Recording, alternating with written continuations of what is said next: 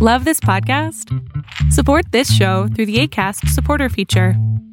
It's up to you how much you give, and there's no regular commitment. Just click the link in the show description to support now. Hey, I'm Ryan Reynolds. Recently, I asked Mint Mobile's legal team if big wireless companies are allowed to raise prices due to inflation. They said yes. And then when I asked if raising prices technically violates those onerous two year contracts, they said, What the f are you talking about, you insane Hollywood ass? F- So to recap, we're cutting the price of Mint Unlimited from $30 a month to just $15 a month. Give it a try at mintmobile.com slash switch. $45 upfront for three months plus taxes and fees. Promo for new customers for limited time. Unlimited more than 40 gigabytes per month. Slows. Full terms at mintmobile.com. Rusty Quill presents.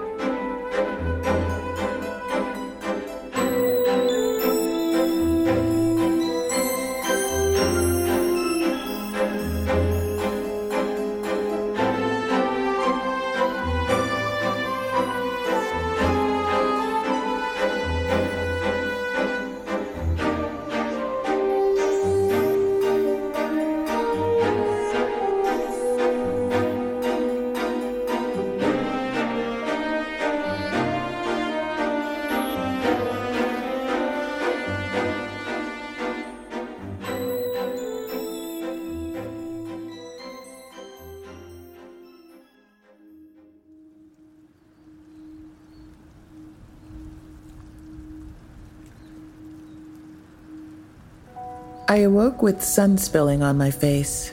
Above me was the collapsed roof of a small cabin.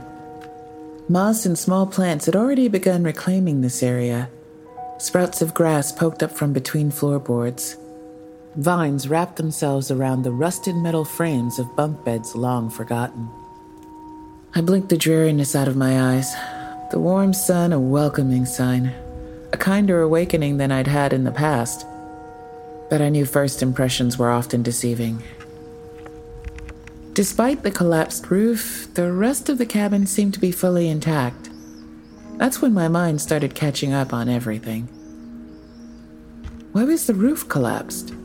How long had this cabin been left to rot? What was on the other side of the cabin's door? A summer camp, an old one, lost to time. In the center of a dirt lot stood a tall totem pole with various caricatures of animals. Next to it, a dusty, tattered American flag hung limply. Across the lot were three other cabins, in much better shape than this one. And to my right, a large building with rusted gold lettering that read Mess Hall. Judging by the trees and distant outlines of mountains and the familiar flag, I figure I must be somewhere in the Rockies. Maybe as far up as Washington or as low as New Mexico. And there's the fair weather and light breeze. I assume I'm somewhere near Colorado or Utah. Any further north, and the warm sun would be outdone by the cold wind.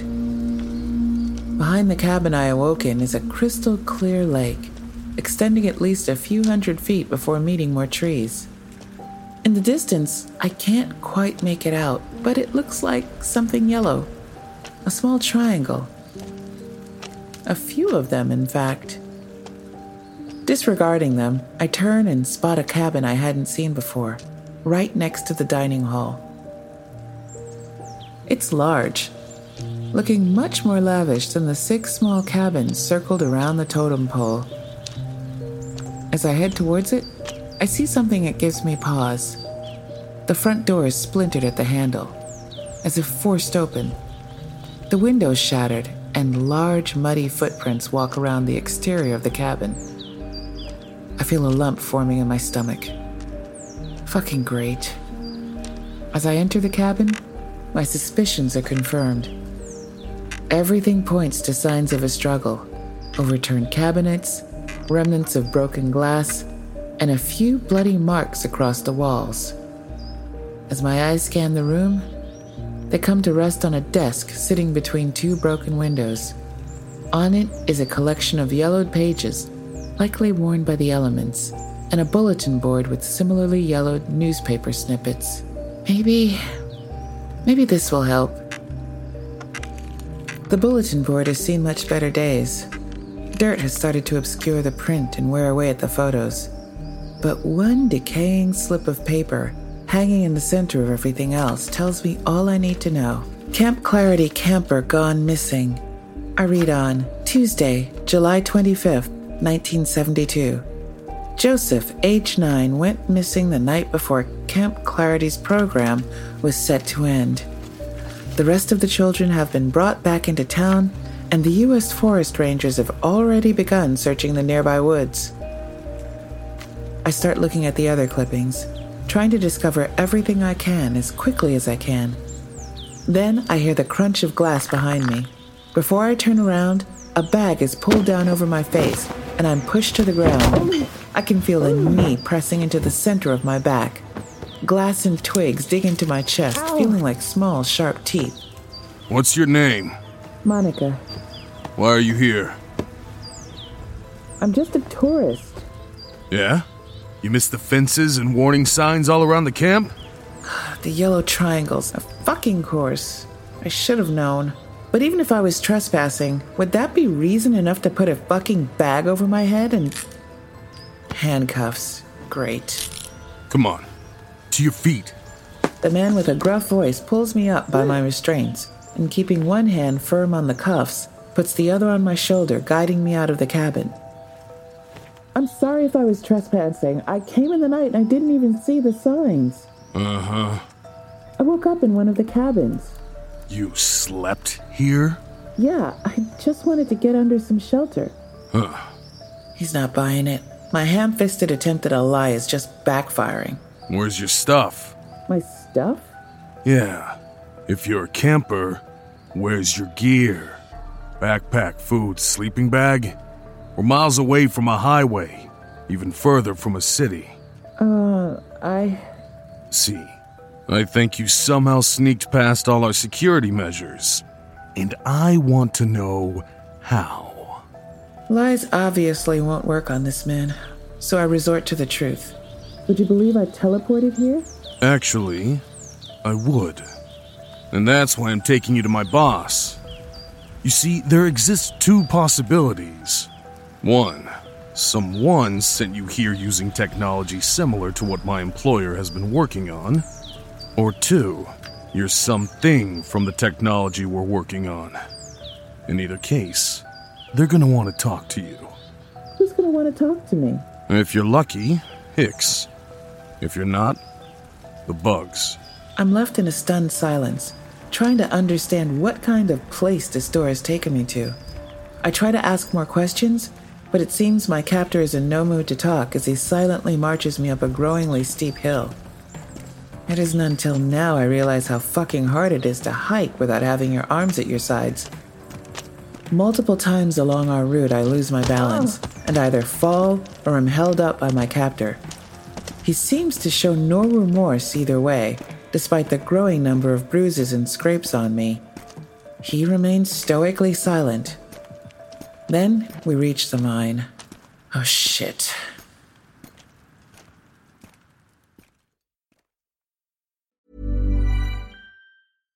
When you drive a vehicle so reliable it's backed by a 10 year, 100,000 mile limited warranty, you stop thinking about what you can't do and start doing what you never thought possible. Visit your local Kia dealer today to see what you're capable of in a vehicle that inspires confidence around every corner.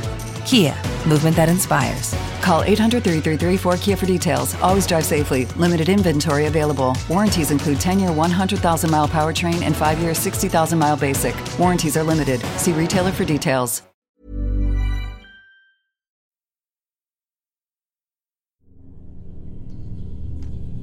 I can feel the heavy, damp air on my skin, and the darkness swallows us up whole as we proceed without hesitation into the mountain.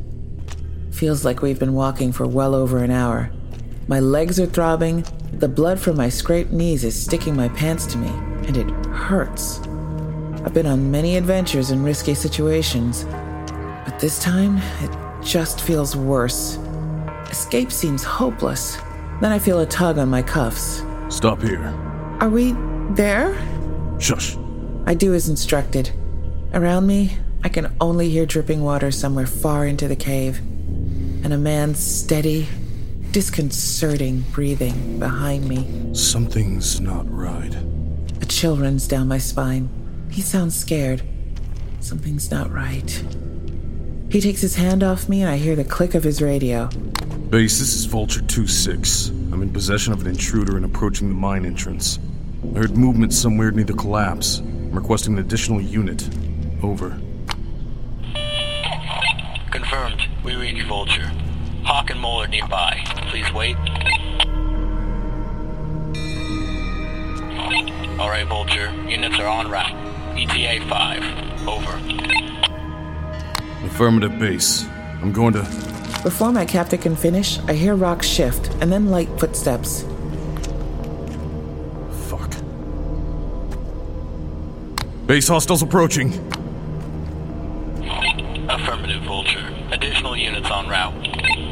What the hell does that mean?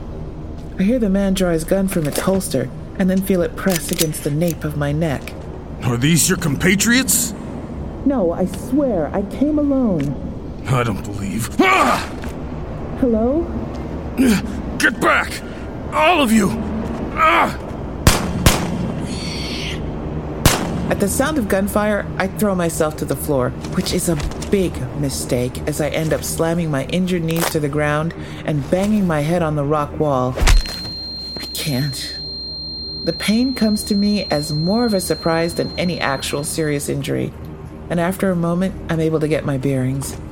I can't make out much with the bag over my head, except for movement. What's going on? I think. I think they're gone. Fucking monsters. What do they look like? Just shadows. No, you don't!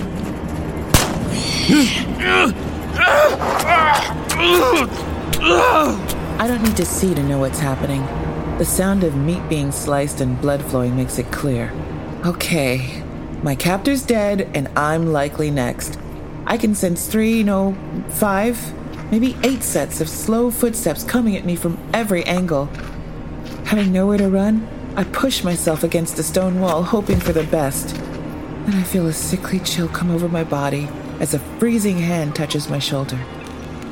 It's small, no bigger than that of a child.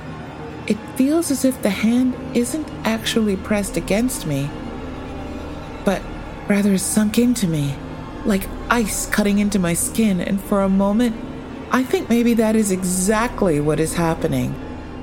It takes me a second to realize the shadow is trying to move me away from the wall. I do just this, and a moment later, I feel the tension in my wrists release as the handcuff chain is snapped.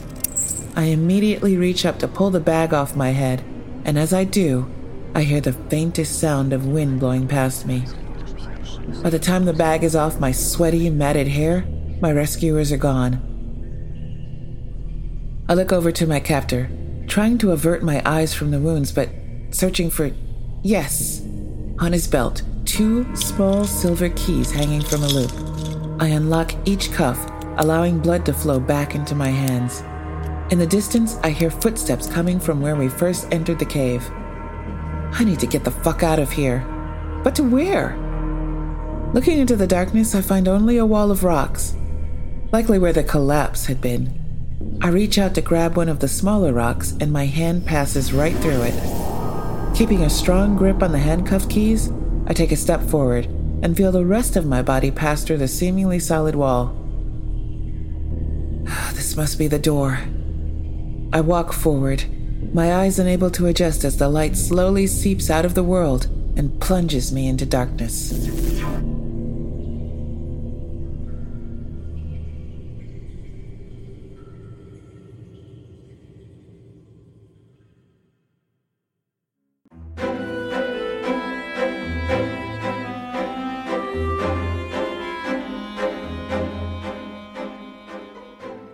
Five teens head up to Camp Clarity to celebrate their last summer together. but little do they know they're about to stumble on dark secrets that surround the lake. Lake Clarity is the sort of show that starts out with ordinary teens that quickly goes to the weird and unbelievable, and you end up wondering and hoping everyone will survive. For everything spooky and unexplained, you can't go wrong with Lake Clarity. This episode was written by Pacific Obadiah. The part of Monica is performed by Georgia McKenzie. The part of the officer is performed by Atticus Jackson. The part of the radio operator is performed by Pacific Obadiah. Sound design was done by Hail and Well Met Podcasts. Check out more of their great work at hailandwellmetpodcast.com. For a link to a transcript of this episode, please check the show notes. If you enjoy Ostium and would like to support the show, you can do so on our Patreon at patreon.com slash ostiumpodcast. We've updated our reward structure with lots of new bonus goodies like new miniseries, a special Zoomcast about how podcasts are made called From the Sound Up, postcards for patrons, and a Zoom chat with members of Team Ostium and patrons every couple of months. You can find all this and more at patreon.com slash ostiumpodcast. Thanks for listening, and our next episode will release in two weeks.